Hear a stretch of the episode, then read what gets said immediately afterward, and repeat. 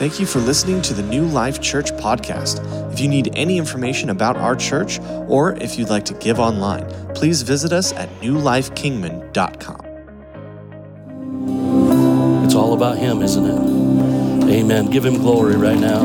Father, we glorify you. We glorify you. We thank you, Jesus. You know, it's so easy to get kind of caught up in that place, isn't it? When we come to church and we have the social component and we have ministry and we do this and we do that and we make it about us. But, church, we need to be very, very aware every day that life is about Him. It really is. Can you say amen? You can be seated this morning. Praise God. God is so good. One thing about technology, it's wonderful when it works. It's a real drag when it don't. And I also want to echo uh, my wife's comments um, concerning those that helped us with the trunk or treat on Thursday. Alex Chadsey did a great job leading that. Amen. Give him a hand. Praise God. And then everyone, uh, everyone that helped us set up, tear down, uh, work the, the uh, trunks and pass out candy, and, and then everyone that donated, um, whether you donated finances or you donated candy, um, everyone came together and it was a team effort, and we had a great time. Amen. And you know what? I know that people got witnessed to, I know people got invited to church, and people uh, saw. Uh, what New Life is really all about. That we care about our community and that we love God. Can you say amen? Well, this morning, I told the first service, I said, well, we're going to see what this one's all about. it turned out well. Amen. You say, well, you wrote it. Shouldn't it be good? Well, I'll be honest with you. I was a little bit, uh, when I wrote this sermon, I was a little bit like, mm, okay. And so we'll, we'll go on. Um, but uh, I believe God is saying something. You know, I, I have to say to you, and I will say that this subject, the Lordship of Jesus, has, you know, once again, it has uh, reached down deep, deep, deep, deep inside of me. Um, this is something, I, you know, I've, I've shared this with you before. I've told you many times that uh, preachers, oftentimes, if you look at their sermons and you trace the history of their sermons, you will see um, a, a, type of journaling of their journey uh, through life because it's very hard to separate uh, me from the reality of what I'm going through in my spiritual life from the reality of the church. And and and I know there has to be a separation. I get that. I understand those things. But oftentimes what God is speaking to the church he's speaking to me. And he's speaking um, to me in ways that uh, in in this last season of my life have been extremely profound uh, speaking to me in ways that uh, I told the church uh, this morning in the 8:30. This has wrecked me. Uh, this is this this has gotten on the inside, and I don't use the term wrecking as a negative term. This is altering, changing. Um, God sometimes comes into our lives, and He will um, He will move the furniture around. Amen. And uh, he, the one thing about God, when He does a remodel work on your your house, He's not even apologetic about it. Uh, and you know what? He doesn't ask for your opinion. He, he's not going to go, hey, uh, what do you think of this color? Uh, he just comes in and he knows what's best. And you know, the, the funny thing is, is let me just say this: How many believe? Just raise your hand. Let's just do a social experiment. How many believe that that God really does know what's best for you? Raise your hand. I mean, all, just about everybody. There was a few that didn't raise your hand, and I appreciate your honesty. But you know, how how many actually live as if He does know? little less. You know, because when, when God says stop and we go, no, no, I want to go forward, it's like God knows best. Amen. And somewhere what we have to do is be compliant to that. Can you say amen? Well, I want to begin again uh, with our text that we used from last week. We'll use it in all three sermons, kind of as a springboard text, um, because talking about the Lordship of Jesus. And the Bible says this in Philippians chapter 2, verses 9 through 11, it says, Therefore, God also has highly exalted him and given him the name which is above every name, that at the name of Jesus every knee should bow, of those in heaven and of those on earth and of those under the earth, and that every tongue should confess that Jesus Christ is, the, is Lord, to the glory of the Father, of God the Father. Now, that is a powerful thing. That's a powerful statement. Because, you know, when we talk about the Lordship of Jesus, oftentimes it is talked about, and, and people hesitate in this because there's there has been such a negative spin put on the lordship. And the reason that it, there's a negative spin is because of the fact that we tend to think about the lordship of Jesus in human terms. And when you think about somebody that is a king or a lord or a dictator or somebody that's, you know, in charge, and I'm not talking about just in charge, but we're talking about somebody that has the ability to uh, uh, manipulate your life. When we're talking about lordship. We're not just talking about a boss and we're talking about Lord. Oftentimes we think about that in a negative because that power is abused.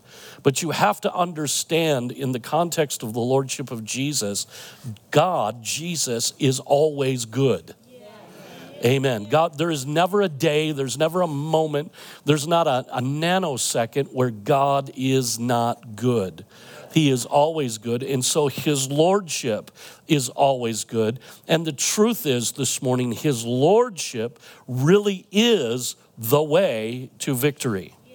Are you hearing me? If you want the kind of life that is fulfilled, if you want the kind of life that has uh, uh, abiding joy, uh, uh um, peace uh, that is beyond imagination, peace that's un, uh, you can't understand, that you, you can't even get a grip. Why am I so peaceful? you want that contentment that the Bible promises then you need to understand that it only comes through when we are submitted in lordship when we're submitted under Him. You know, the Bible contains precious, the great and precious promises, and people have estimated, they've gone through and counted, and I know there's differing amounts. One, one person said 5,000, another 7,000. I've heard as high as 10,000. And I guess it's all how you split them apart and, you know, how they come. But one thing we know for sure, all of the promises of God are yes and amen. Can you say amen? But those promises, the, the key, the thing that we have to understand or we need to understand is how do I apply, how do I appropriate appropriate? How do I uh, realize the promises of God in my life? How do I walk that out? Well, there's only one way to walk that out, to realize them, and that is that Jesus Christ, that you are submitted to Jesus Christ as Lord. And when I was writing this sermon, I thought, well, I, you know, I'd make this statement, and I even penned it, but then God kind of corrected me. I wrote down, you need to make him your Lord. And the reality is that is so not true because he is, this verse of scripture says that he is Lord, period. Whether you make him your Lord or not is irrelevant. He is Lord. Can you say amen? He is seated at the right hand of the Father. He is high and lifted up. He has a name that every tongue will confess to, every knee will bow to. He is, in his own right, Lord. The question is not that we make him Lord, the question is, will we submit to him as Lord? Can you say amen?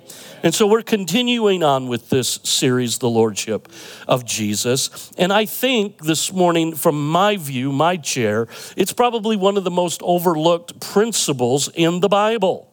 Yet it is the most important conviction in the Christian life. And you say, why is that?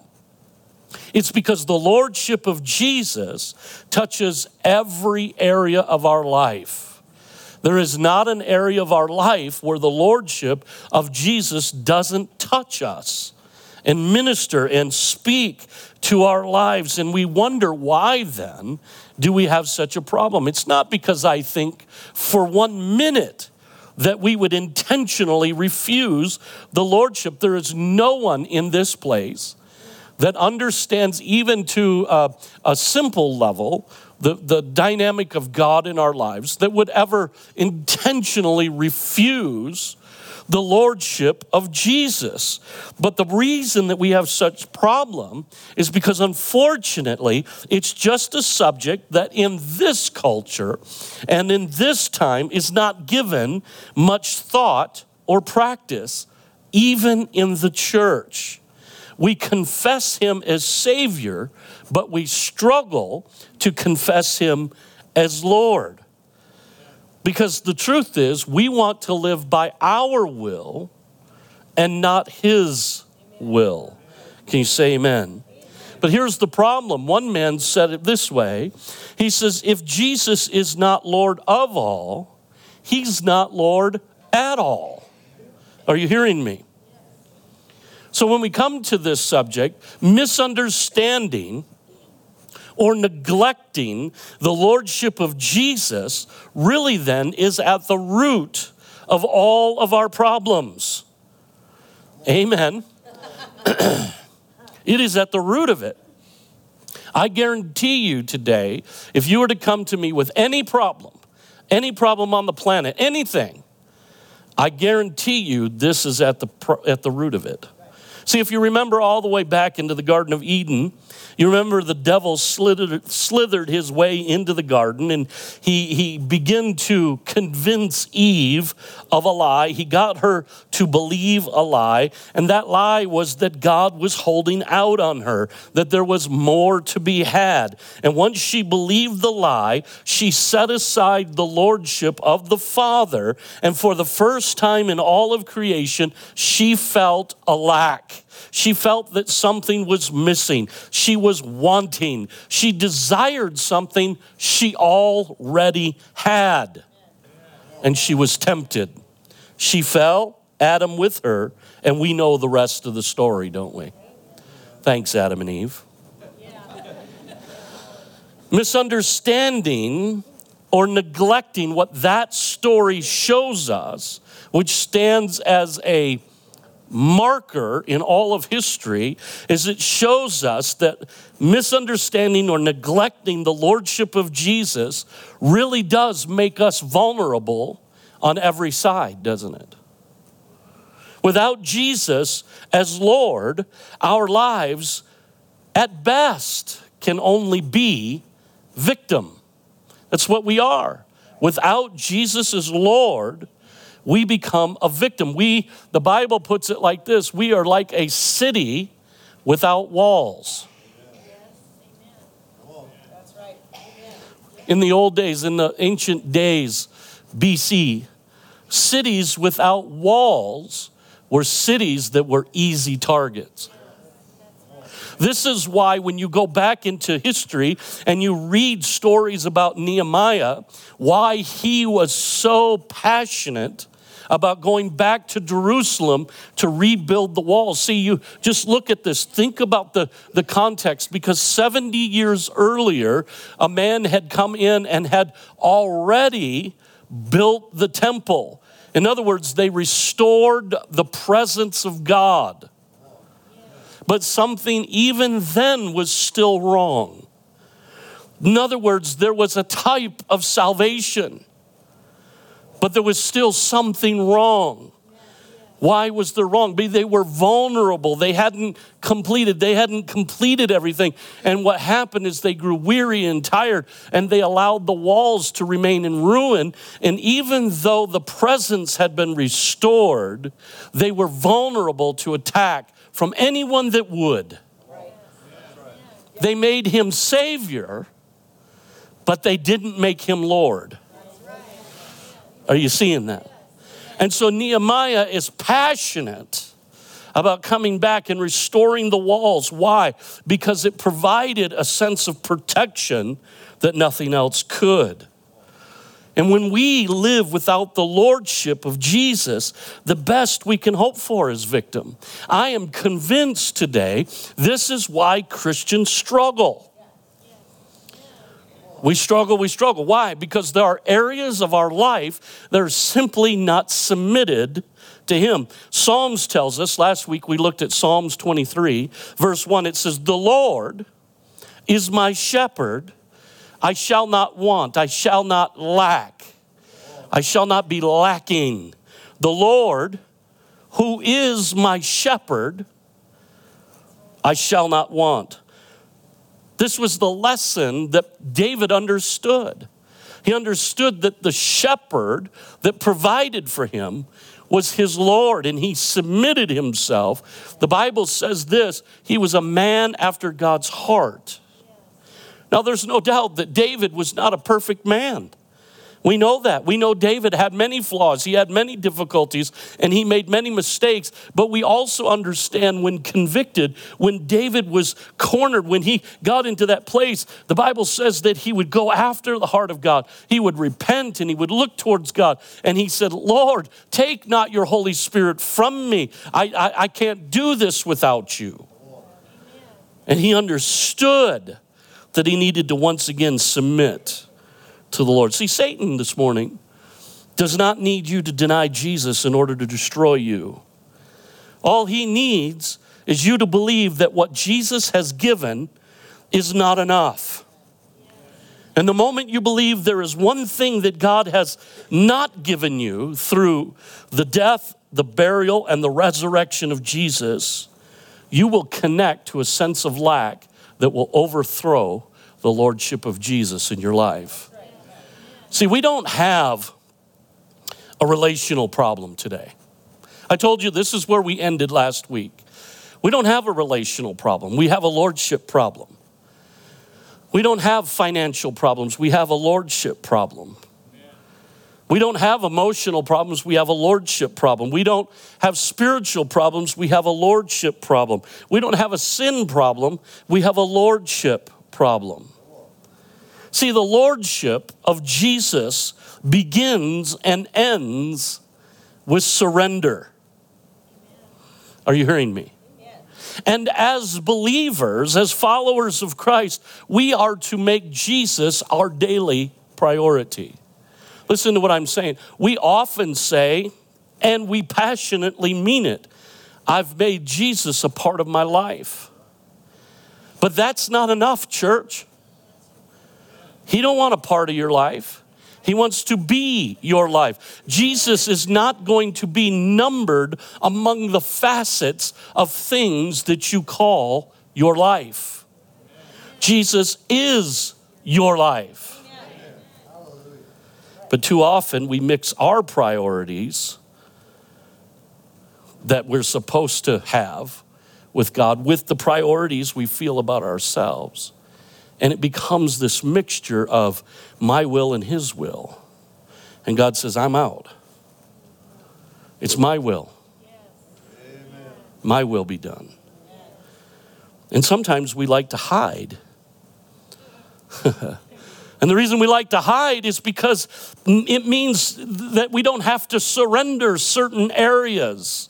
We just kind of want to keep that you know, I reserve that for me. I, you know, I'll give you 98%, but this 2% over here in the corner, pay no attention to that. Don't, don't, don't worry about what's behind that door right there. That's my door. That's, those are the things I reserve for me. There's a story of a man, uh, a Japanese man that was in World War II and when World War II ended, he was on the Philippine Islands, a particular island.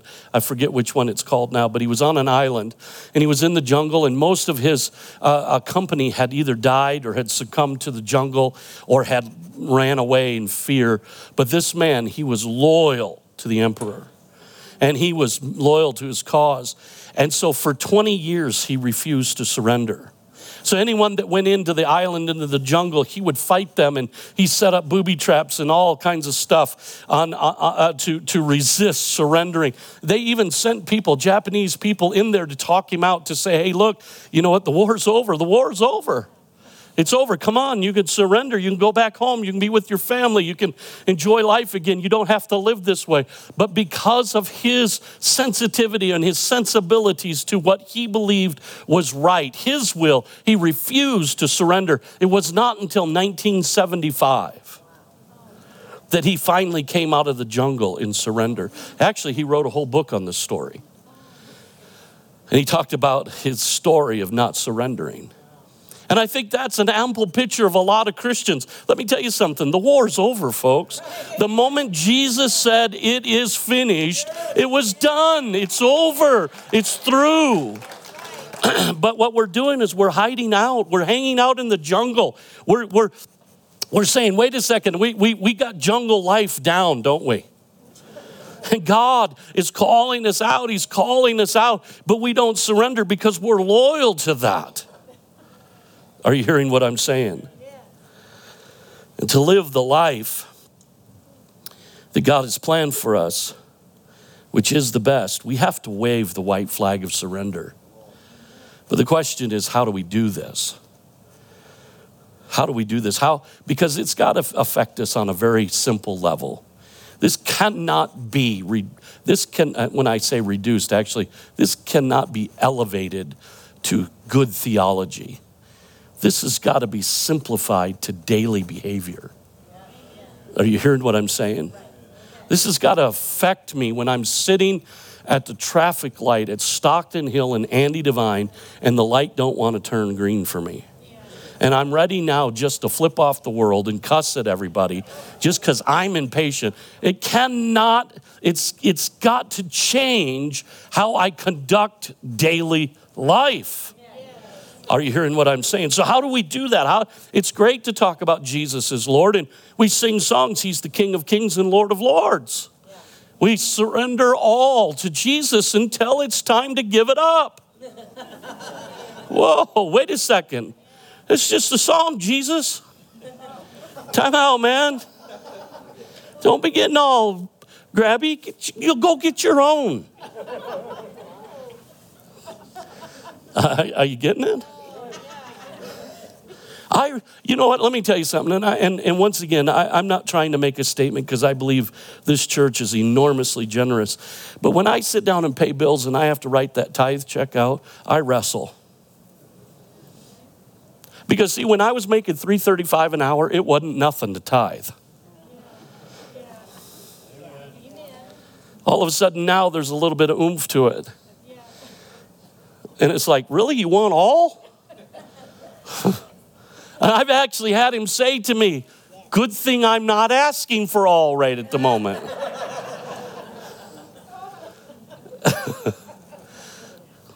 But the reason, see, the reason that we fight this church is because we've got this negative spin on it. This is the way to victory. Are you hearing what I'm saying? Now, I want to read you a portion of scripture.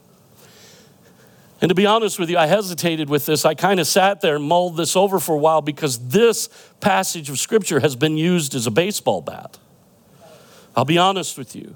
There's been many that have gotten up and used this as a, a tool of manipulation for their own desires, their own, their own thinking that this is the way things ought to be. But that's not what I want to do today. I want you to understand this is awesome.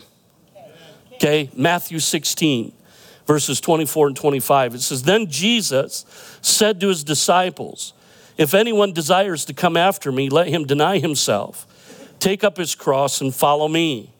For whoever desires to save his life will lose it. But whoever loses his life for my sake will find it.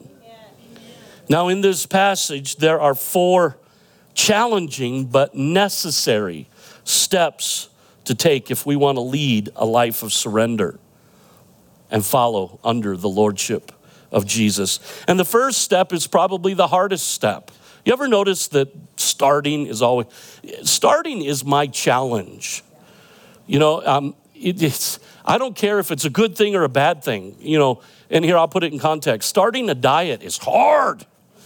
Starting one, it's like, like I, I, this is how I think. Friday, I'll be just like, oh man, I'm so fat, I need to start. And so I think, okay, Monday, I'm gonna start my diet. Monday rolls around, and sure enough, there's somebody always invites me out to lunch and they go, "Let's go to lunch." Yeah, you know, let's let's not go to the salad bar. Let's go to McDonald's. well, all right, next Monday. Because I if I can't start on Monday, I can't. It's, I've blown the week already, right?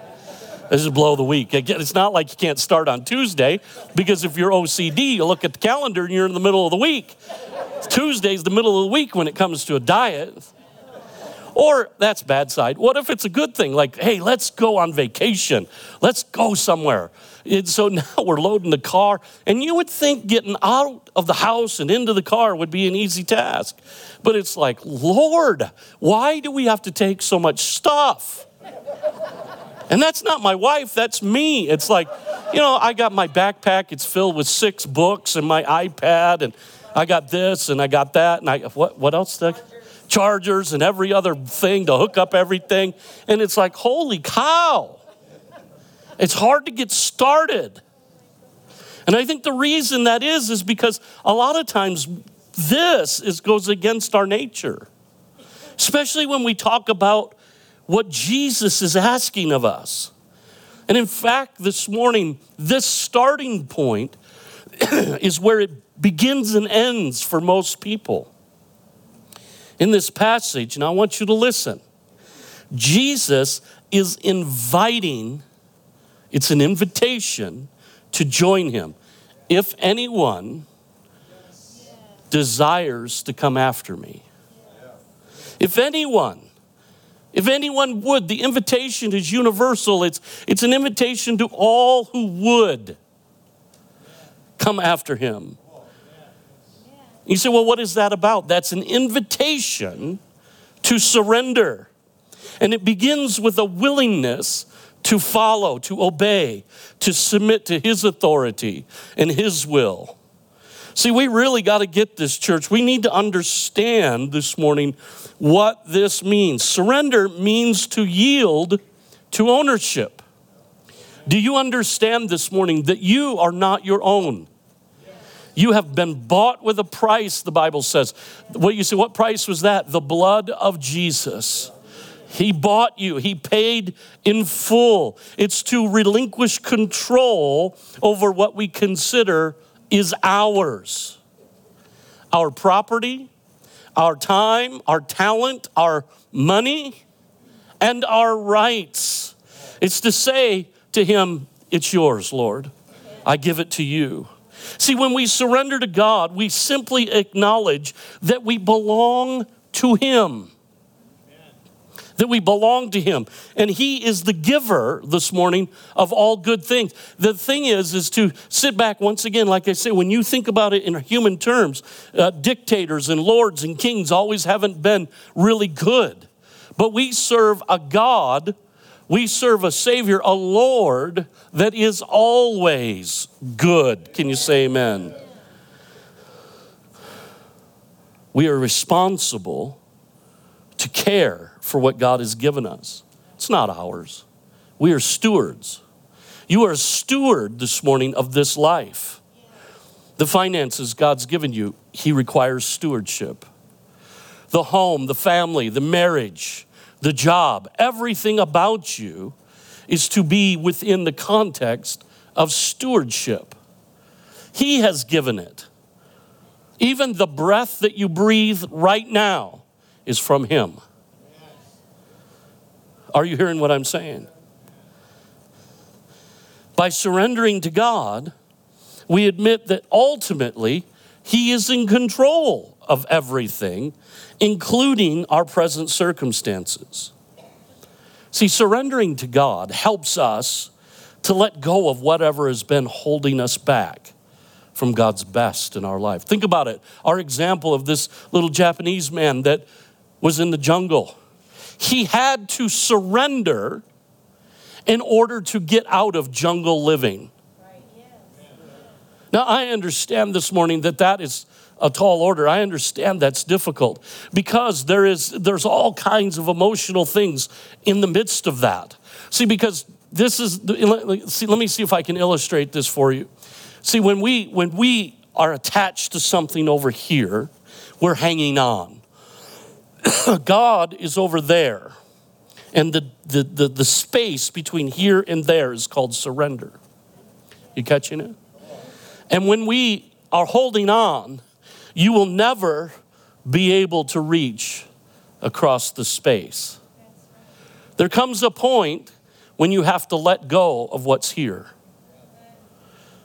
to walk through surrender to be able to grab a hold of what's here. Here's the problem there is a point for a very short moment when you don't have a hold of either.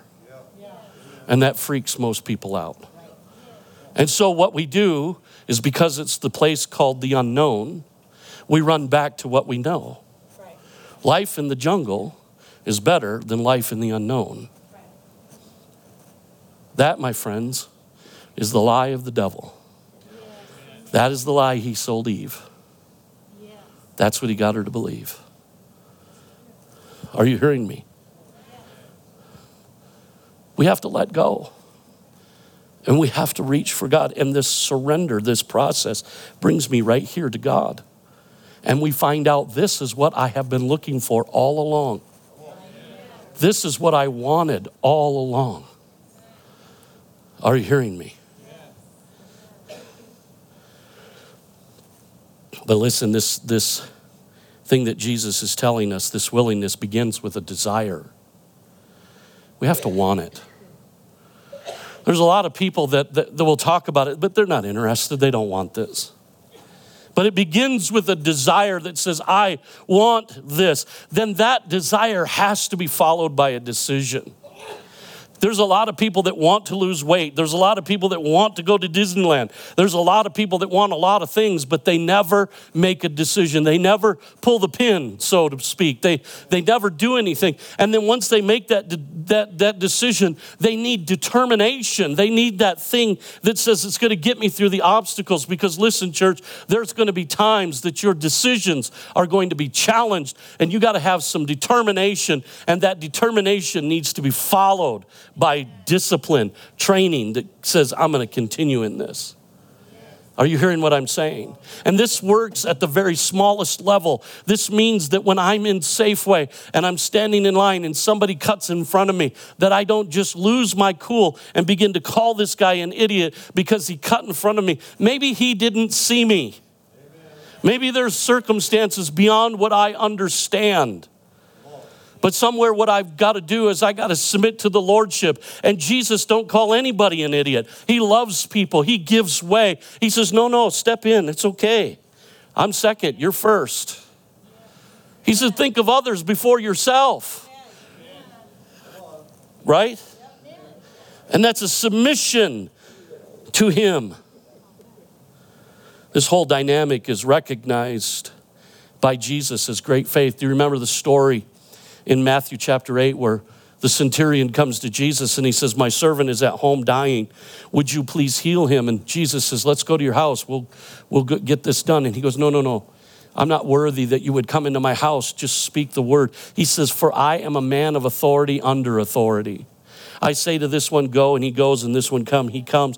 This was a man that recognized submission. He understood what it was like to be in a chain of command. He understood what it was to be, be over people, and he understood what it was to be under. And when he began to explain this to Jesus, Jesus' comments were, No greater faith have I seen in all of Israel. See, when we are in submission, it releases the supernatural. Are you hearing what I'm saying? And this has to be relevant in the most smallest of situations. See, in the beginning, we know God placed Adam and Eve in the garden and He gave them everything they needed, and all was good. Can you say amen? Everything was available except one thing the tree of the knowledge of good and evil. And then the serpent came in and they fell. Once he tempted them, they fell. Now, the question is what if Adam and Eve had been wise enough to see the deception? What if they had recognized the choice that was being put for them? And rather than doubting God's word, they had chosen instead to obey God. What if they realized God was to be obeyed, even the smallest commandments, even the ones that don't make sense? What would our life be like today? Now, before you're too hard on Him, on them, before we want to go tell Adam and Eve off. Every one of us have been given a choice today. Multiple choices today. You decided. There's people today that are at home that have been given choices. Amen. And we've made choices. Now, the question is in those choices, did we surrender to God? Did we surrender to His will? See, we've been given an open invitation to surrender, to walk through life with the King of Kings and the Lord of Lords. And as wonderful as that sounds, it's hard to do because surrender goes against our will, doesn't it? It goes against our grain. That's why, in every way, surrendering to Jesus begins and continues with a decision. See, people often ask me, How do I do this? Decide. And I, I don't, at, at the risk of becoming facetious, that means at every moment, God, what do you want me to do? Now, I know that this can go off into crazy land. I understand that. But I'm saying to you today that God is interested in the details of your life. What does He want you to do? There was a, back in the 80s and 90s, there was an old saying that got on wrists and bumper stickers and t shirts. It was, What would Jesus do? And that was a great philosophy. It was a great thing to ask, What would Jesus do? But it was not enough to ask what Jesus would do. The question is, what are you going to do in light of what Jesus did? Because if you don't do what Jesus did, it don't matter. oh man, did you feel that? Whoa. That was a good one. That was that was those are the ones you look for. That's ooh. I didn't mean it that though. What Jesus did is healthy and wholesome and good. It leads to life because he is life. Are you hearing what I'm saying? It's not this drudgery. See, religion makes this, this whole thing uh, a drudgery. It, religion comes in and goes, You got to do this. Yes, you got to, but the motivation is vastly different. Are you hearing what I'm saying? The next step is that we need to deny ourselves. The Bible says, Let him deny himself. Denying ourselves means that we surrender our self will and we embrace his perfect will. In John 15, 5, Jesus is speaking about the context of the vine and the branches. And he says, I am the vine, you are the branches. He who abides in me, and I in him bears much fruit, for without me you can do nothing. And the thing, the whole context of this is Jesus was saying, Look, at I am the source of life. You are the fruit bearer. And if the fruit bearer is engrafted or submitted to the source of life, you can't help but bear fruit because that's what you were designed to do. And as long as you're plugged into Him, you will bear fruit. But if you're not plugged into Him, if you're more interested in demonstrating your prowess as a branch, you will be fruitless. And the danger is, the Bible says, and, and the servants come and throw those branches in the fire. Church, you need to be submitted to Him. You come in contact, you submit to the life, and then that life flows from the life giver to the branch. Are you hearing what I'm saying? And he says, Without him, I can do nothing. Jesus prays and he says, Father, not my will, but yours be done. And then in Matthew 7 21 through 23, it says, Not everyone who says to me, Lord, Lord, shall enter the kingdom of heaven. This, this phrase, Lord, Lord, was a Hebrew way of indicating relationship. So, in other words, these people are saying, I believe I'm in a relationship with you. He says, but not everybody that thinks that will enter heaven. They, he says, but only those that do the will of my Father in heaven. Many will say uh, to me in that day, Lord, Lord, have we not prophesied? Have we not cast out demons? Have we not done many wonderful things in your name? And I will declare to them, I never knew you. Depart from me, you who practice lawlessness. Listen, doing the will of God, being submitted to the will of God, takes us deeper into the relationship of God. That is where we get to know Him. Are you hearing what I'm saying? There's something about surrender to His will that takes us deeper. So think about that for a moment. Are you living on your terms or are you living on His terms? I had to answer those questions. Are you hearing me? See, when you receive Jesus as your Lord and Savior, in essence, you're saying, I surrender all to you, Jesus. Can you honestly say this morning that you've done this in all areas of your life? The answer, if you're like me, is no. There are areas that are still dark. We need to pray. We need to say, Lord, I want to accept your invitation. I want the light of Jesus to shine into every area of my life. The third thing Jesus calls us to do is to take up his cross. Now, once again, there's been lots to be said about taking up his cross and following him. And I'm certain all of them are very good. But the, the direction or the angle I want to look at this is when you think about the cross, when you think about Jesus taking up his cross, what was the purpose? It was to be a sacrifice, it was to die.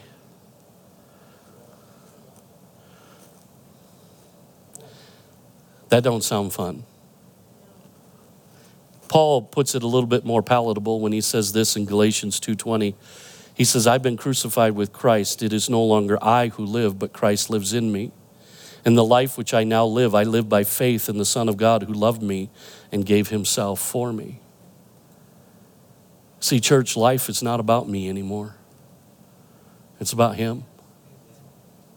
Always about him in Romans chapter 6, verses 1 through 14. And I'm going to, for the sake of time, I'm going a little bit longer. Um, so I'm going to try to just give this to you. It talks about the idea of dying to self. It's in the act of baptism when we're baptized in Christ, we've died. But that re- resurrects us into the newness of life. Then later on, down in the, in the verses, along like verse 12 and, and that kind of thing, he says this He says, Likewise, you also reckon yourselves to be dead indeed to sin. He said, but alive to God in Christ Jesus. Therefore, don't let sin reign in your mortal body that you should obey it in its lusts. Don't present your members as members of unrighteousness, but present yourselves to God as being alive from the dead and your members as instruments of righteousness. For sin shall not have dominion over you. The reason that we struggle is because we're just not submitted. When we don't submit, we don't yield ourselves to God, we yield ourselves to anything else. And it becomes sin. So when I when I'm struggling and what, when I when I want to get mad at somebody and cuss them out, I got to go wait, time out. I'm dead to that. That's not me. I've died. If I want to look at something on the internet that I ought not to look, I go, that's not me. I'm dead to that. And if you got to do that 500 times in a day, do it. It'll get easier. You'll discipline. See, desire, it's got desire, decision, determination, discipline. That's that process. And there's going to be times when you stumble, but that the great news is when we do stumble, we have an advocate with the Father, Jesus Christ the righteous, who's the propitiation of our sins. And if we confess that we're sinners, He forgives us. He's faithful and just to forgive us of our sin. And so what He does is He says, Look, I know you blew it. You, you, you walked outside of Lordship, but come back in. You're welcome back in. Come on back, run back. It's safety here. Question is will we continue to live for self, remaining unsurrendered, embracing things that hinder us from a deeper relationship with Jesus? Are we going to continue jungle living? Remember, this, this concept of the Lordship of Jesus is not to bash you on how bad you are. This is to tell you how good it is over there. The Lord is my shepherd. I shall not want.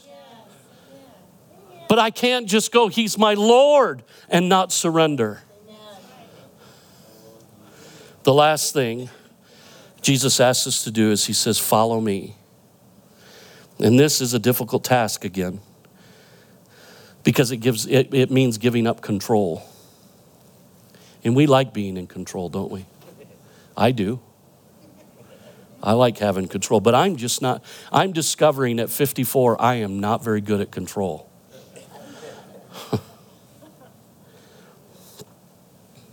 so, how do I do that? How do I give up control? Number one, make Jesus the manager of your life. Sell out to that. You know what, Jesus, you're in control. You're in control, man. You do it. You tell me what to do, and I'll do it. Then establish God's word as the authority of your life. All of it, not the parts you like, even the parts you don't like. Embrace God's spirit for the power. It's not going to be, you're not going to do this under willpower. It's not going to happen. You're not going to be able to muster up under this. It's not by power, not by might, but by my spirit, says the Lord. And then keep Jesus as the focus of your life. Now, this morning, as I close, and I'm going to ask Jason to come if he will, it's worth thinking about this. And here's the question Is there any downside to not surrendering? Is there any downside to this whole thing? Yes, there is. Huge. Listen to verse 25. Whoever desires to save his life will lose it, but whoever loses his life for my sake will find it. Church, one of the things that is hardwired into us is life, to fight for life. And we are all fighting for life. Can you say amen? You know, what, and it's in the simplest things, but it's life. We, we need a raise on our job. We need peace in our home. We need salvation for our children, health to our body, all of those things. We need clothes and a roof over our head, all of those things. Jesus said, I know that you have need of them. Seek first the kingdom of God. Seek first the kingdom of God. And then all these things should be added to you.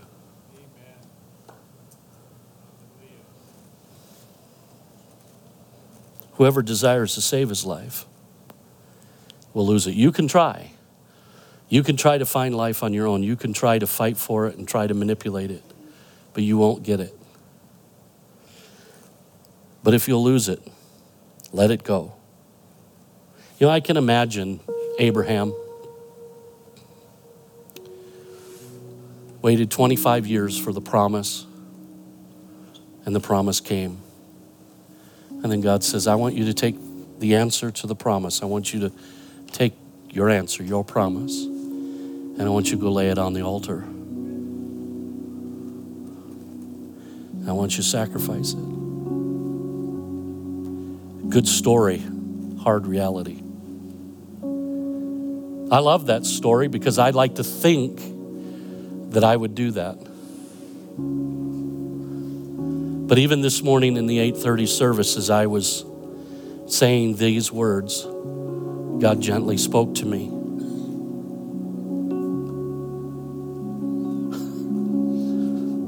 I went in the office and went, "Oh my gosh. How am I going to do that?" But I can tell you that I'm convinced more than I've ever been in my life that this is the only way to victory. I've been around enough. I've been saved for 47 years. And in those 47, I think it's going to be 48 in November or in December. I can't remember now. But in those years, I've done every fad. I've cast demons out of doorknobs. I've gave till it hurt. I've confessed for Cadillacs. I've done it all. I've done it all. I've believed every little thing coming out of every man of God's mouth. And God says, That's great and well. But what I wanted you to do is believe what was coming out of my mouth.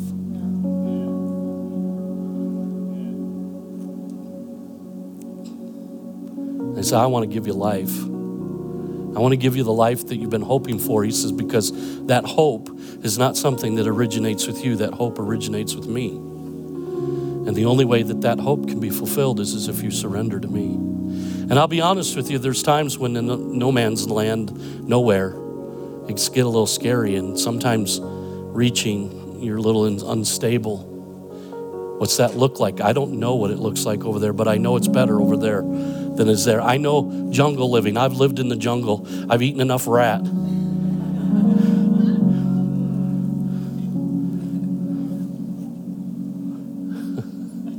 that I want to be over here. I want to be on God's side. God, I just I think he's just speaking to the church right now and he's saying I'm way better at being Lord than you are. Can you say amen? Why don't you bow your heads with me? Father, we thank you.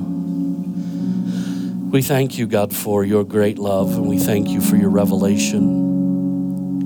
I pray for everyone that's in this room, Lord, that as you begin to speak to them, as you gently remind them of the areas of their life that have not yet been submitted, Lord, that they would realize that this is not you being harsh, this is not you being mean, but this is you wanting to take them to another level, a deeper walk, a more blessed life, to where we can truly say that it's exceedingly abundantly above all that we could think or ask. And Father, we thank you.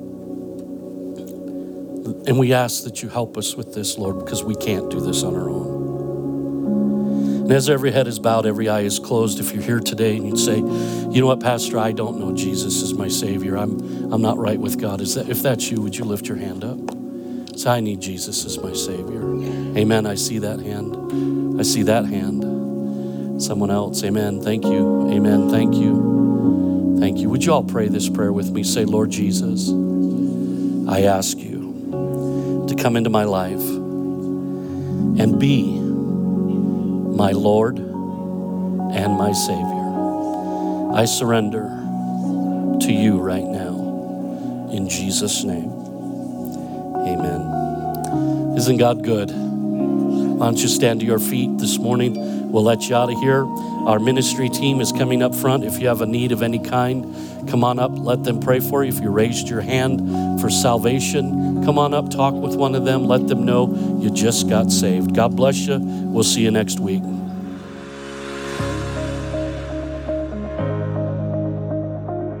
Thank you for listening to the New Life Kingman podcast. We can't wait to see you next week.